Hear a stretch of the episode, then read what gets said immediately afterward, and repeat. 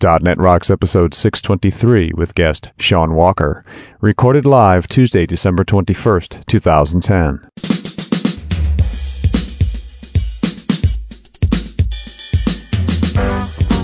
This episode is brought to you by Telerik and by Franklins.net, training developers to work smarter, and now offering video training on Silverlight 4 with Billy Hollis, and SharePoint 2010 with Sahil Malik.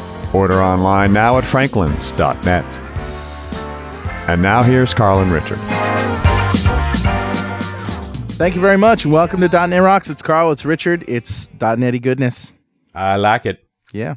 It's chewy and doesn't stick to your teeth. So Shaun Walker will be with us in just a minute, and before we uh, have him on, I just want to mention to the listeners that Shaun said that he likes to listen to .NET Rocks when he works out, so like when he's on the treadmill. And you know, I didn't really think about that, but uh, this so this is for all of you people who are exercising right now. Work it, work it, work it, work it. Go, go, go, go, go, go. All right. I feel better now. You feel better? Do you That's feel good. better?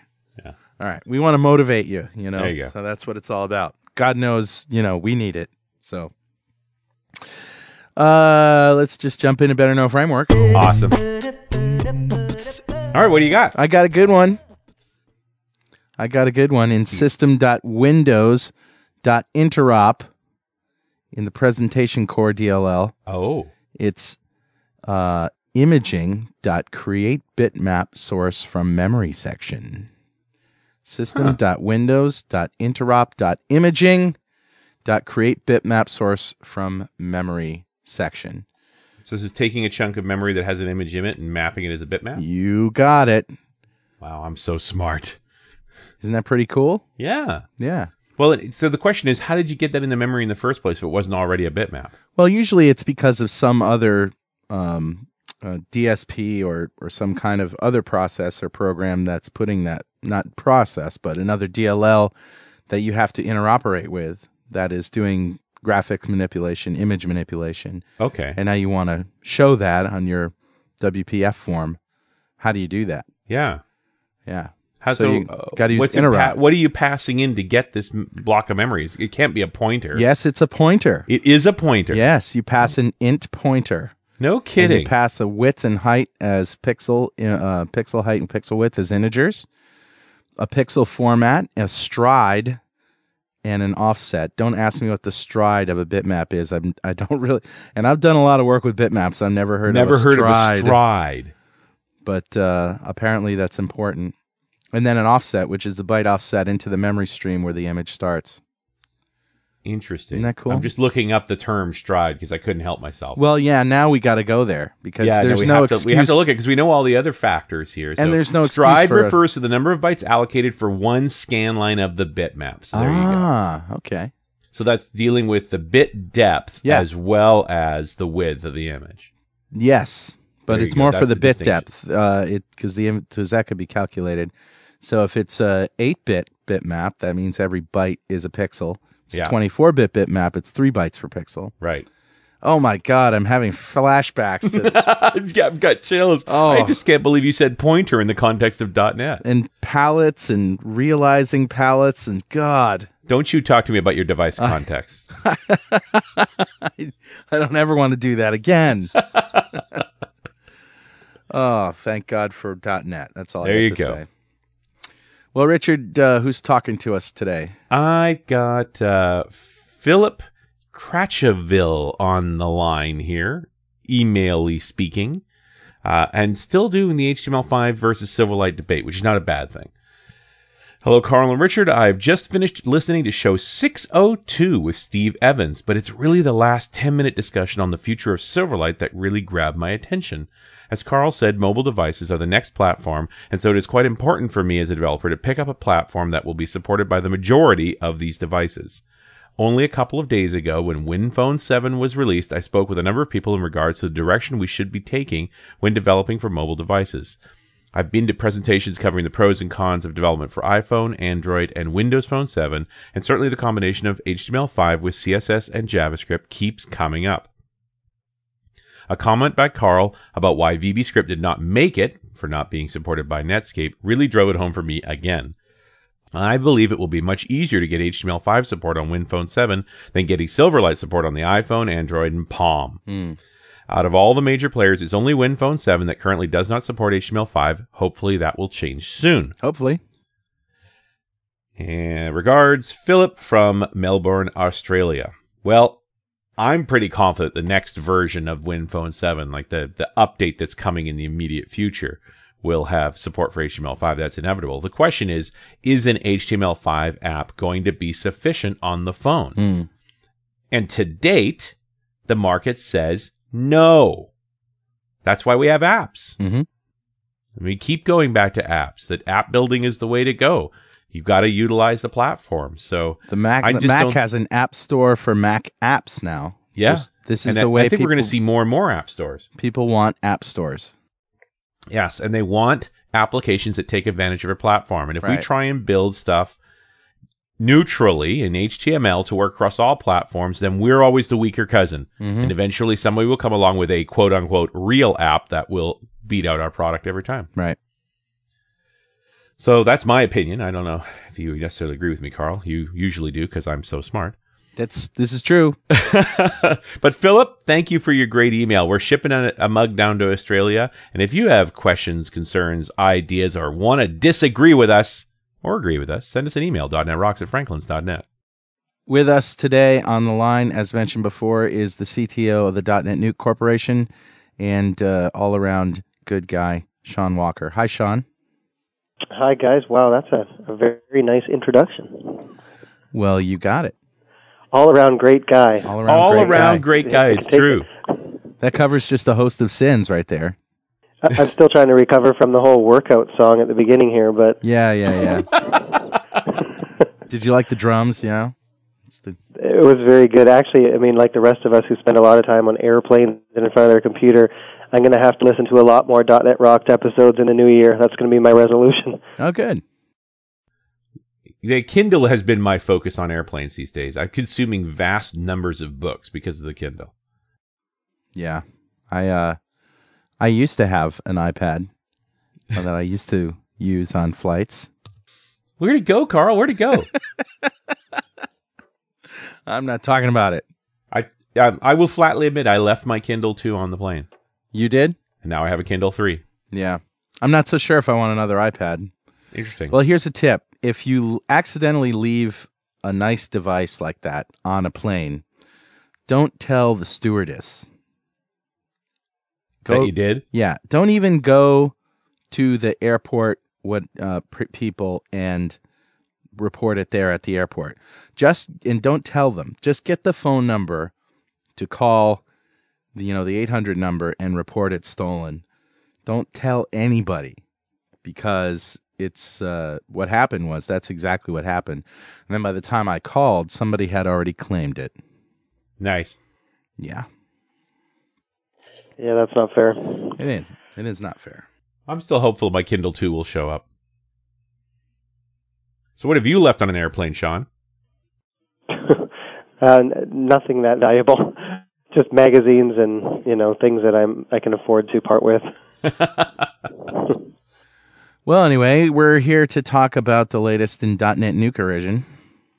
.NET Nukery. Yes, it's been a while.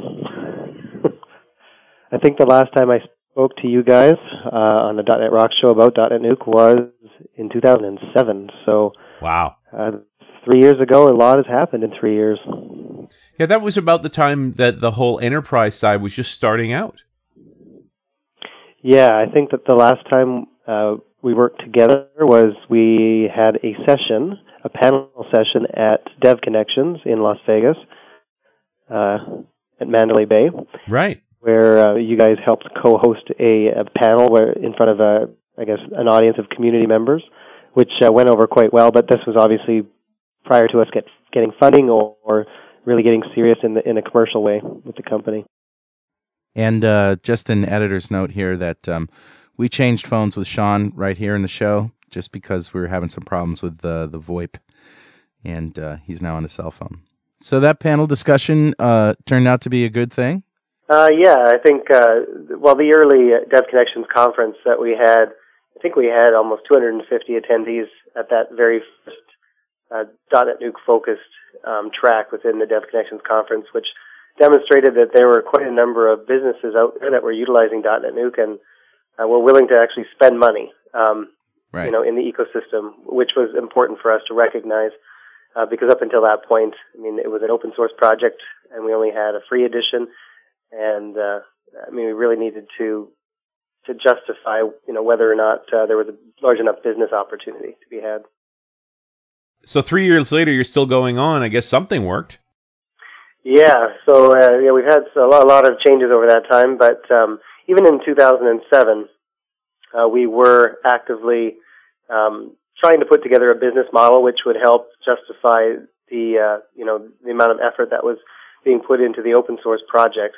Um, at that point, the company was very small. I believe there was only about six of us that were full time employed on the project. Um, and we were behind the scenes trying to figure out a model that would work uh, to get the, the company funded. Um, the early stages of fundraising were frustrating. Uh, we had great traction in the open source community, lots of downloads, lots of people using the product. But uh, when you talk to investors, the most important thing to them was whether or not people were paying money for the solution. And at that point, it was difficult to come up with any evidence, although you knew that there were plenty of uh, system integrators out there that were, um, you know, delivering DotNetNuke as part of their overall solution in terms of creating websites or web applications. Uh, and there were, you know, many vendors that were also creating extensions for the platform. Um, but still, I mean, that wasn't quite enough. It wasn't until uh, late 2008 that we were successful in getting a couple of term sheets from a, a couple of different VCs from uh, Silicon Valley. Um, ultimately, we decided to go with August Capital, uh, and then they syndicated with uh, Sierra Ventures, uh, both of which are sort of top tier uh, venture capitalists from Silicon Valley. And so that gave us the capital we needed to build a more serious company and start to scale the business. So, how does the business make money if it the product is free? Yeah, so the first thing that we did after getting funding was we sort of formalized our business model. So in February 2009, we released the professional edition, which was the uh, the Nuke product, um, along with support. So in that, in that early stage, all we did was add a, a support offering around the um, the open source edition of the product, and we offered that under an annual subscription model. And there was, um, you know, plenty of companies out there that were actually looking for a more serious type of, uh, you know, professional support behind the product. Mm. And so that got us going. And then as we moved forward, we recognized that we also needed to uh, add some differentiation between the two products. So uh, some features were reserved for the professional edition product, uh, whereas others would end up in the uh, the community edition product. So essentially, we had two products at that point. Okay.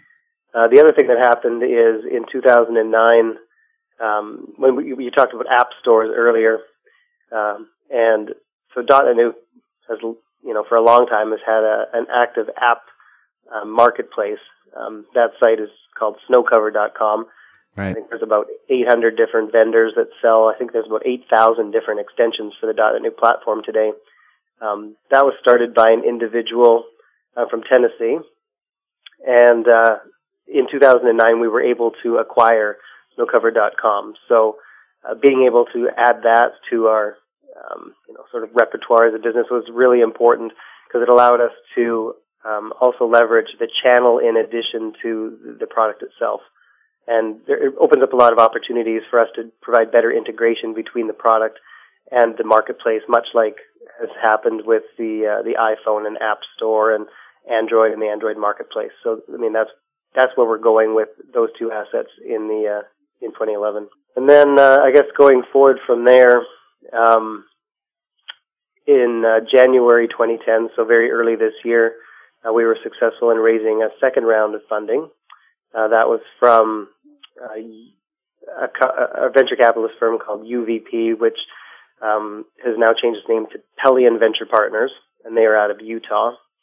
Um, we weren't actually actively fundraising at the time. Uh, it was a referral that was made from one of our Series A investors, and it's generally better to raise money when you're not actively looking for it than being on the other side of that coin. So it worked out well for us, gave us you know much needed capital to give us a longer runway. Um, And by the end of this year, so basically now, uh, we have now 50 full-time employees in the company. Um, it's grown quite dramatically. And uh, late earlier this year, we also introduced another product edition called the Enterprise Edition, uh, which has uh, some additional features which aren't a, which aren't available in our uh, professional edition. So lots of changes. But but even amongst all those changes, in terms of getting you know more commercialization into the project, um, we still offer the community edition, which is the free open source product. And we believe probably you know 90% or sorry 98% of the installations of our product are still done on the community edition product. This portion of .NET Rocks is brought to you by our good friends at Telerik, who want me to tell you about JustMock, Telerik's mocking tool.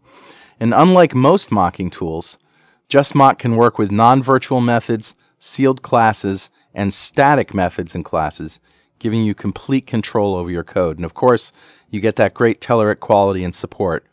You can read more and download the tool at telerik.com slash justmock. And hey, don't forget to thank them for supporting .NET Rocks on their Facebook fan page, facebook.com slash Telerik. What are the difference between community and professional editions?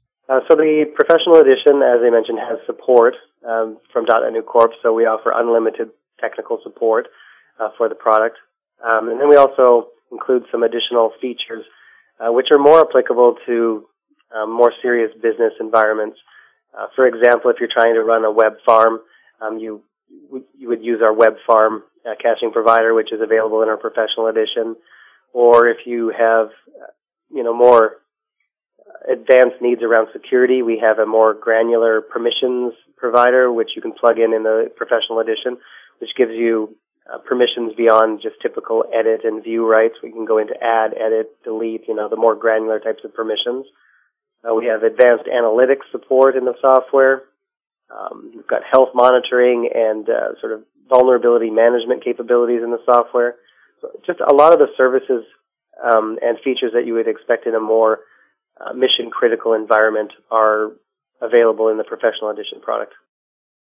So what's um, you know for those of who don't know what DotNetNuke is, um, we should probably just say that it's a free uh, open source um, toolkit, really, for building a website with lots of pluggable modules, uh, really for building portal sites. Wouldn't you say, Shaun? Yeah, it's, well, it's kind of interesting. Um, so, I mean, in the early stages of the project, we marketed it more as a, a web application framework, mm-hmm. meaning it's something that you would build on top of. But there's many, many people that are just utilizing the software to put up um, public-facing websites. So in more recent years, in the last couple of years, we've focused more on promoting ourselves as a as a web content management platform. So we share some characteristics with some other web content management platforms such as uh, Joomla or Drupal or perhaps even WordPress, all of which have this extensions model where you can easily plug in additional functionality uh, at runtime. Um, and that technology we call modules, but I mean mm-hmm. it's it's common across a number of different web content management platforms today. Okay. So the um, it's been a long, long time since we talked about the features. What are the in the latest version of DotNetNuke? We, I think you mentioned a couple of of good, really good features that we haven't talked about.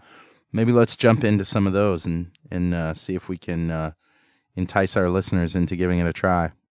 Okay, yeah. So in in 2010, uh, with the you know the greater resources that we had available to us, we tackled a couple of major features which had been on the roadmap for a long time, but we hadn't been able to uh, to tackle in the past.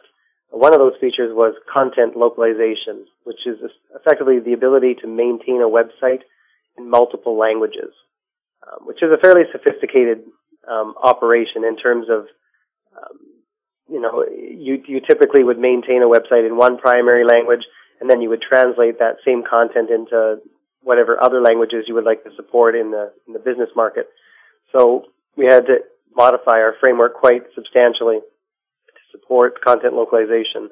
Uh, for a long time, we had we had supported what's called software localization, which is essentially the ability to translate all of the different labels and messages in the software so that a content editor can interact with the software in their native language. But the feature we added this past year was was more around uh, maintaining content and keeping it synchronized and keeping it up to date across all of the different languages that you might want to support in your site.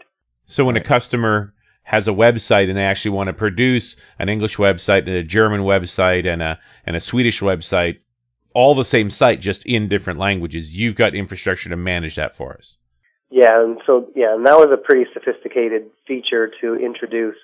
Um, really had some fairly deep impacts on our architecture. So Yeah. that's something we tackled this year. I imagine that you know that's a that's a fairly simple thing to do in ASP.NET, but what's not simple is when you have a package like DotNetNuke or some other web content management system, if that feature isn't built in, you're out of luck because you don't have control over you know all of the source to all the controls and every little piece of text that the site is using. Yeah, so what people had to do in the past was they would have to put up sort of two different websites, uh, per, probably using DotNetNuke, uh, one for you know say the primary language and one for the secondary language, and then Right. they would have to manually synchronize the content changes across them, which is Yeah. pretty tedious. Sort of makes the whole idea of having a web content management system a little more silly. But you know, Yeah. the interesting part of this is the fact that that feature never got built during the open source times of DotNetNuke. Yeah, so that's that is a good point, Richard. In that, um, you know, initially when we got funding, there was some hesitation on the part of the community. Uh, you know, some fear that the, the project was going to become highly commercialized and that it was going to lose some of its open source community um, and lose some of the culture that it had been built up on. And really, that hasn't happened. Um, the reality is what's happened is the, the funding has allowed a greater number of full-time resources to focus on building out the product and a lot of the value that is created is included into the community edition today. So some of these large features like content localization were almost too large to even contemplate in the, the model where, you know, there was only a very small number of full-time resources working on the open source project. Uh, and that's why it took so long for some of these to materialize. And I, I don't know if they would have ever materialized if it wasn't for the fact that we we grew the the company behind it and actually got some funding to allow us to, to do so. Yeah, and, and I think this is an interesting side effect. I've run into this before with other projects. Uh, I did a fair bit with the, the Postgres database, which is an open source Linux oriented database.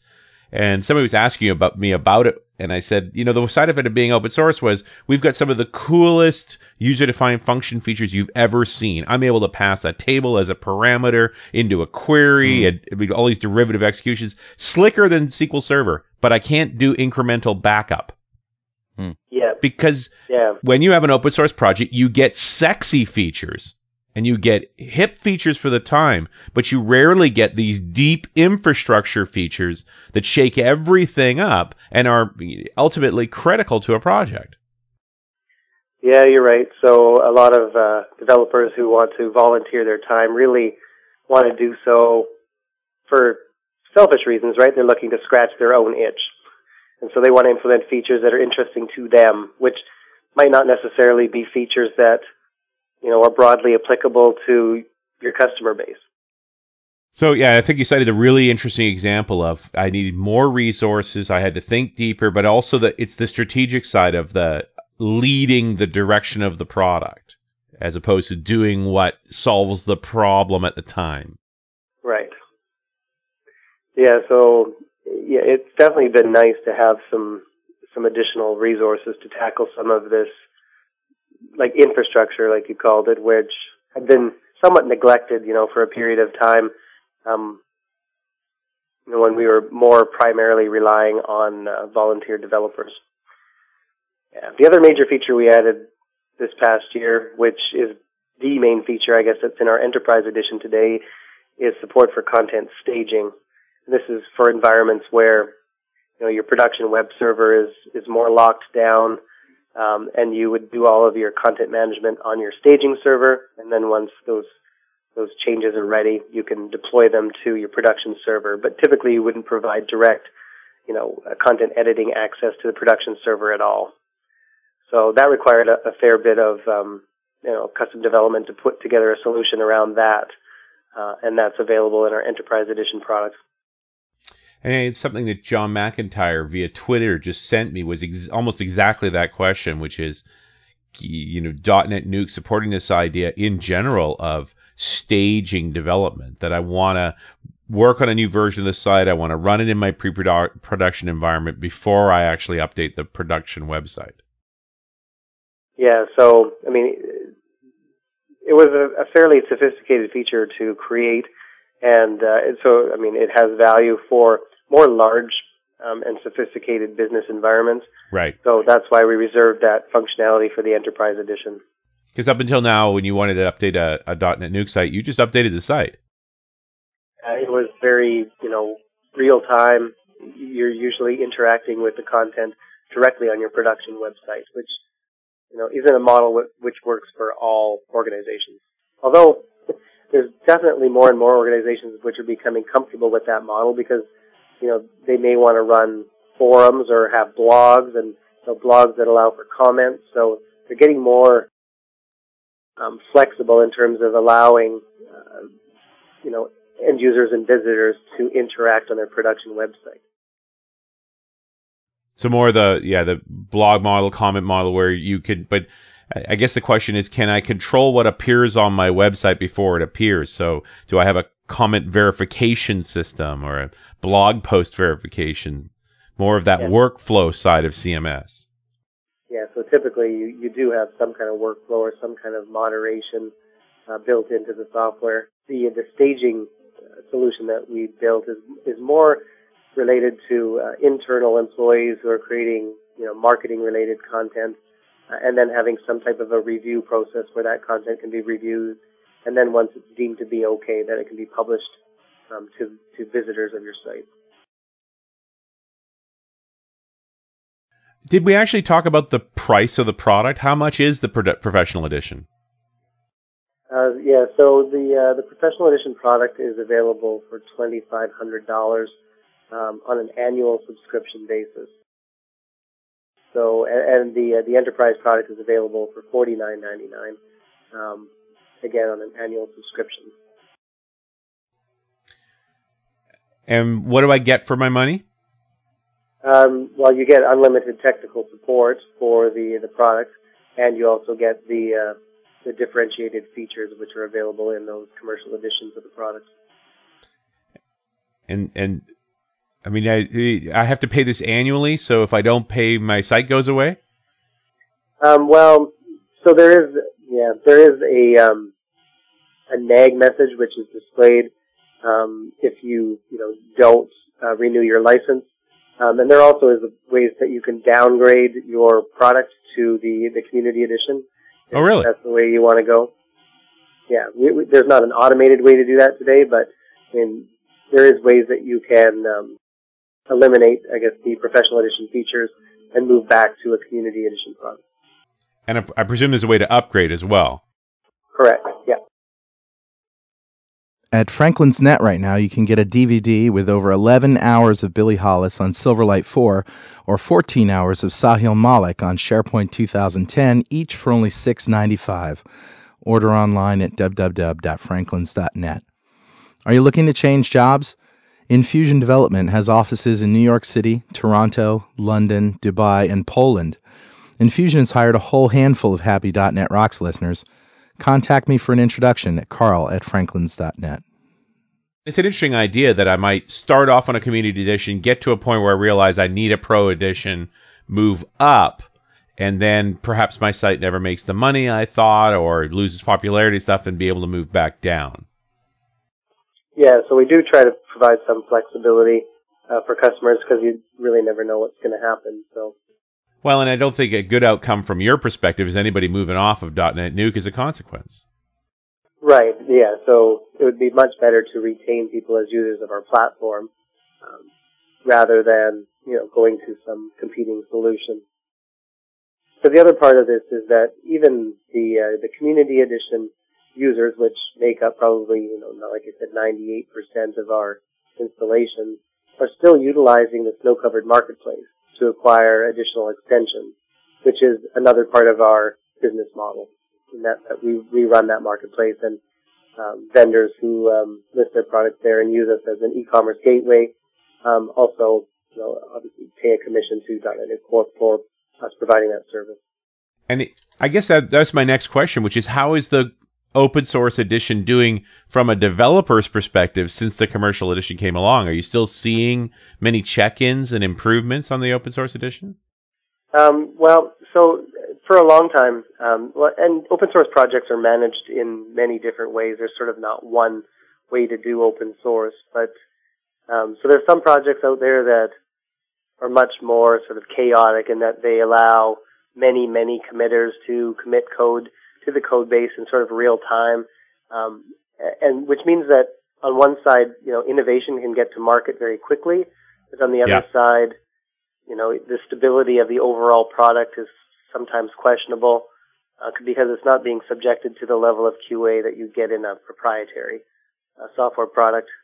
That's not really the model that we've um, adhered to ever over the lifetime of the project.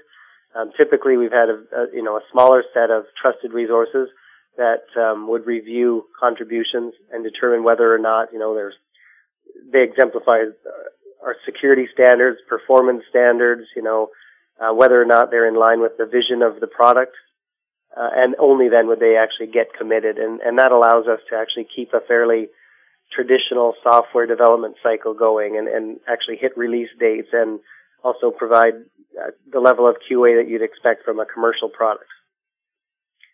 So community members are still free to contribute patches, and they do, um, but they don't go into the product in a real-time basis. Okay. And I mean, I guess the other side of this is have there been many updates to the open source product while the enterprise and professional editions have been progressing? Right. So yeah, absolutely. There, the model is actually so the, the core platform itself forms the core of even our commercial editions. So the idea is that our core platform contains all of the public APIs, which you know, third-party module developers can take advantage of. So any feature that we built in the professional edition typically is taking advantage of some endpoint or some you know extensibility point, which is available in the core, and that core is part of the free open source platform. Um, so there's been a lot of innovation uh, in the last couple of years around the core itself. How many uh, times a week do you get requests to have uh, DotNetNuke converted to an MVVM application? I, I mean, an uh, an MVC application. Actually, we don't get that request at all. Really? Um, yeah, because uh, typically, I guess a business user um, really doesn't care right. what the, uh, the, the application is developed using, whether it's web forms or MVC. Um, it, in their case, they just want to make sure that it can satisfy their business needs. Yeah, I guess that makes sense. Yeah, it's interesting the whole MVC versus web forms debate. I mean, when MVC um, was released by Microsoft, it obviously created some controversy in that it was incompatible with the web forms model um, there was really no way that we could migrate DotNetNuke to MVC without basically doing a reset on our community because all of the you know thousands of extensions that are available for the DotNetNuke platform today are built on the web forms architecture. So if we decided to change the core to MVC, it means that all of those thousands of extensions would have to be modified as well. And that would be coordinating all of the vendor community around that and be a major disruption to their business, to our business, it really wouldn't make any business sense to do that. And and at the end of the day, you'd then have an MVC application, and you know why? I mean, what would be the benefit that you would get by being an MVC application? So, I mean, it was pretty much a an easy decision for us to just stay with web forms, which is sort of a tried and true right. Uh, technology at this point, and continue to um, to support all of the extensions that exist for our platform today. Well, that makes sense. And I'm staggered. I'm looking around SnowCovered here at the number of extensions that are here. Yeah, that was another thing that I wanted to, another place I wanted to go with this interview is talk about some of the stuff that's up there on SnowCovered, some of the free tools and some of the paid tools. And I mean, the list just keeps growing and growing and growing. And I know it's unfair to ask you which ones you like because, you know, you want to, you don't want to uh, alienate any of your customers, but there are yeah. some, there are some really cool things up there. Yeah, I mean, typically, I mean, we've just like any online marketplace, you can look at the the top sellers, and typically those represent some of the better products across Mm. a number of different categories. Um, and and that's something that's interesting is there for each for any category that you're looking at in terms of extending DotNetNuke, whether you want discussion forums or you want a shopping cart or whatever. Usually Mm. there's more than one solution that's available. Right. So yeah, so typically the extensions that are available are quite affordable, and I mean that's obviously a benefit for customers that are utilizing the DotNetNuke solution. How many products are there? I mean, I'm looking. I'm. I guess I'm doing the math in my head that because you do have the number of products, but it's per category. Just in .NET Yeah. Nuke 4 alone, I'm doing some quick math. There's probably close to, I don't know what, seven, eight thousand products just in DotNetNuke 4. Yeah, we estimate that there's around 8,000 extensions to the platform that are available. And that, yeah, that's across different categories and across different versions. Yeah. Yeah. Jeez. That's staggering. I mean, uh, and these are uh, the ones on snow cover. These are only retail; they're not free. Right. So SnowCovered only caters to um, commercial extensions. Wow. But- And then we also have um, a site called The Forge, which is actually on DotNetNuke.com, which has, uh, I think, a couple hundred free uh, extensions to the platform as well. Um, that's one thing that's different about DotNetNuke uh, when you compare it to some of the other content management platforms that are out there. For example, like uh, Drupal or Joomla. Uh, those platforms have a lot of extensions as well, but typically most of them are free which means that they're, you know, you can't get support or, and you don't really have any assurance about upgrades or know, how the longevity of, you know, any of those extensions. Are they going to be around in subsequent years? Hmm. What, what is the vendor going to do if there was a security problem in them? Um, all of those things that you get when you actually pay for a product. So, I mean, having this very active commercial ecosystem around .NET has really been helpful for the platform in general.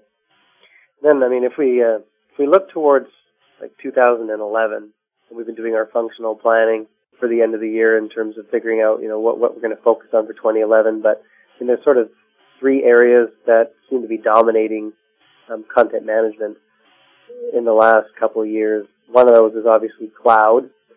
Um, so, I mean, the fact that we're a web application and we need web infrastructure to run on makes the cloud very interesting for us. Mhm. Um, we already run on Amazon EC2 without any issue. So we've been um, doing work on what it would take to run on Windows Azure, and we actually ha- have a model now that will work on Windows Azure. Um, although, I mean, with some of the recent announcements in Windows Azure, uh, such as around uh, the VM role, that'll also be something that we'll have to explore once it becomes available to the general public.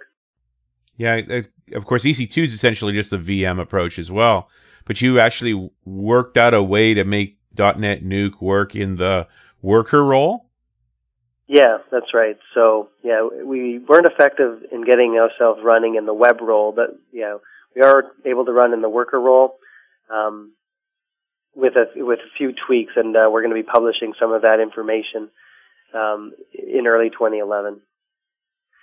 The other areas that we're focusing on are around mobile.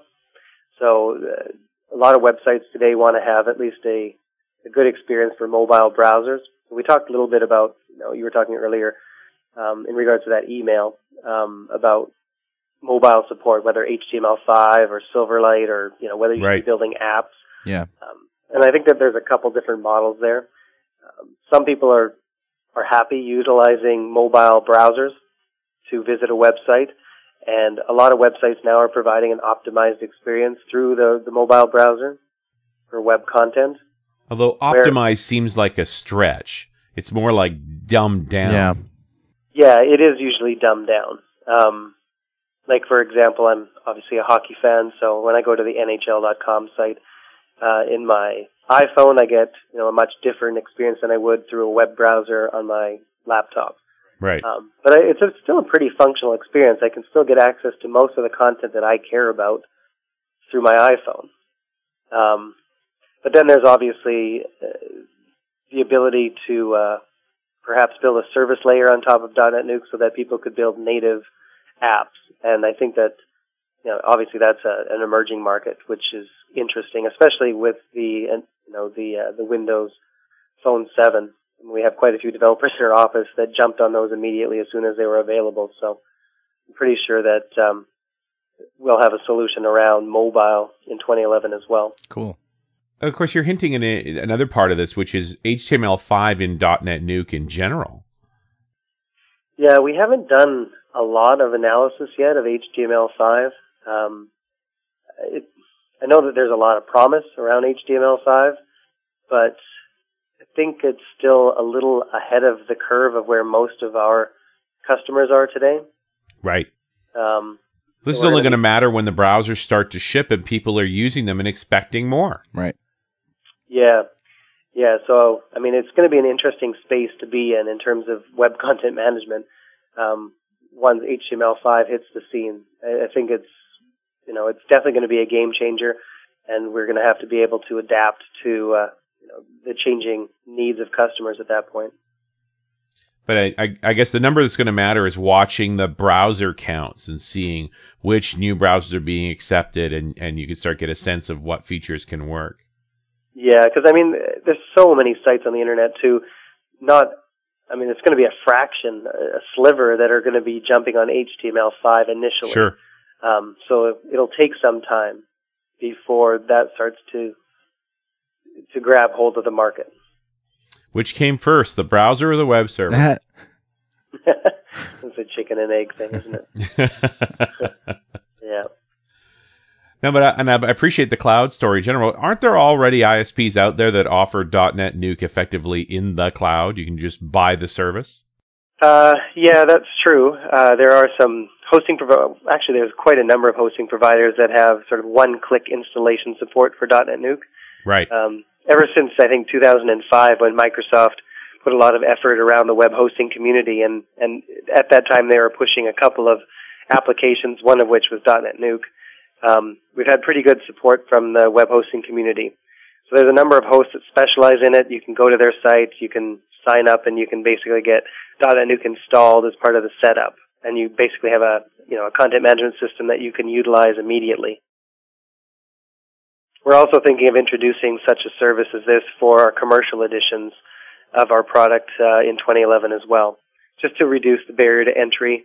So if somebody wants to use a commercial edition of DotNetNuke, they can get up and running immediately uh, as well. So the website is dotnetnuke.com and the marketplace is snowcovered.com. And there was another place, uh, another website you mentioned that had some free tools. What was that? Oh no, so that's on our dotnetnuke.com site. That's the Forge, which is a you know an area on our dotnetnuke.com site. Okay. All right. The extensions forge. Yeah. Yep. So, um, any last uh, minute things you want to throw in there before we sign off? Um, no, I just uh, hope you guys have a great holiday season and look forward to 2011. It's going to be an exciting year. You too. And we wish you lots of luck in the future. All right. Thank you. All right, Shaun. And we'll talk to you later, and we'll talk to you later next time on .NET Rocks.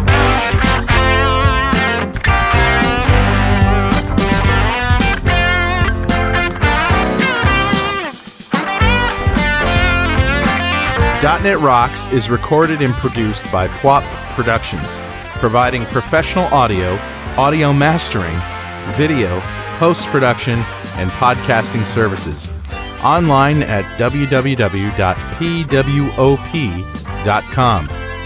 .NET Rocks is a production of Franklin's Net, training developers to work smarter and offering custom on-site classes in Microsoft development technology with expert developers online at www.franklins.net.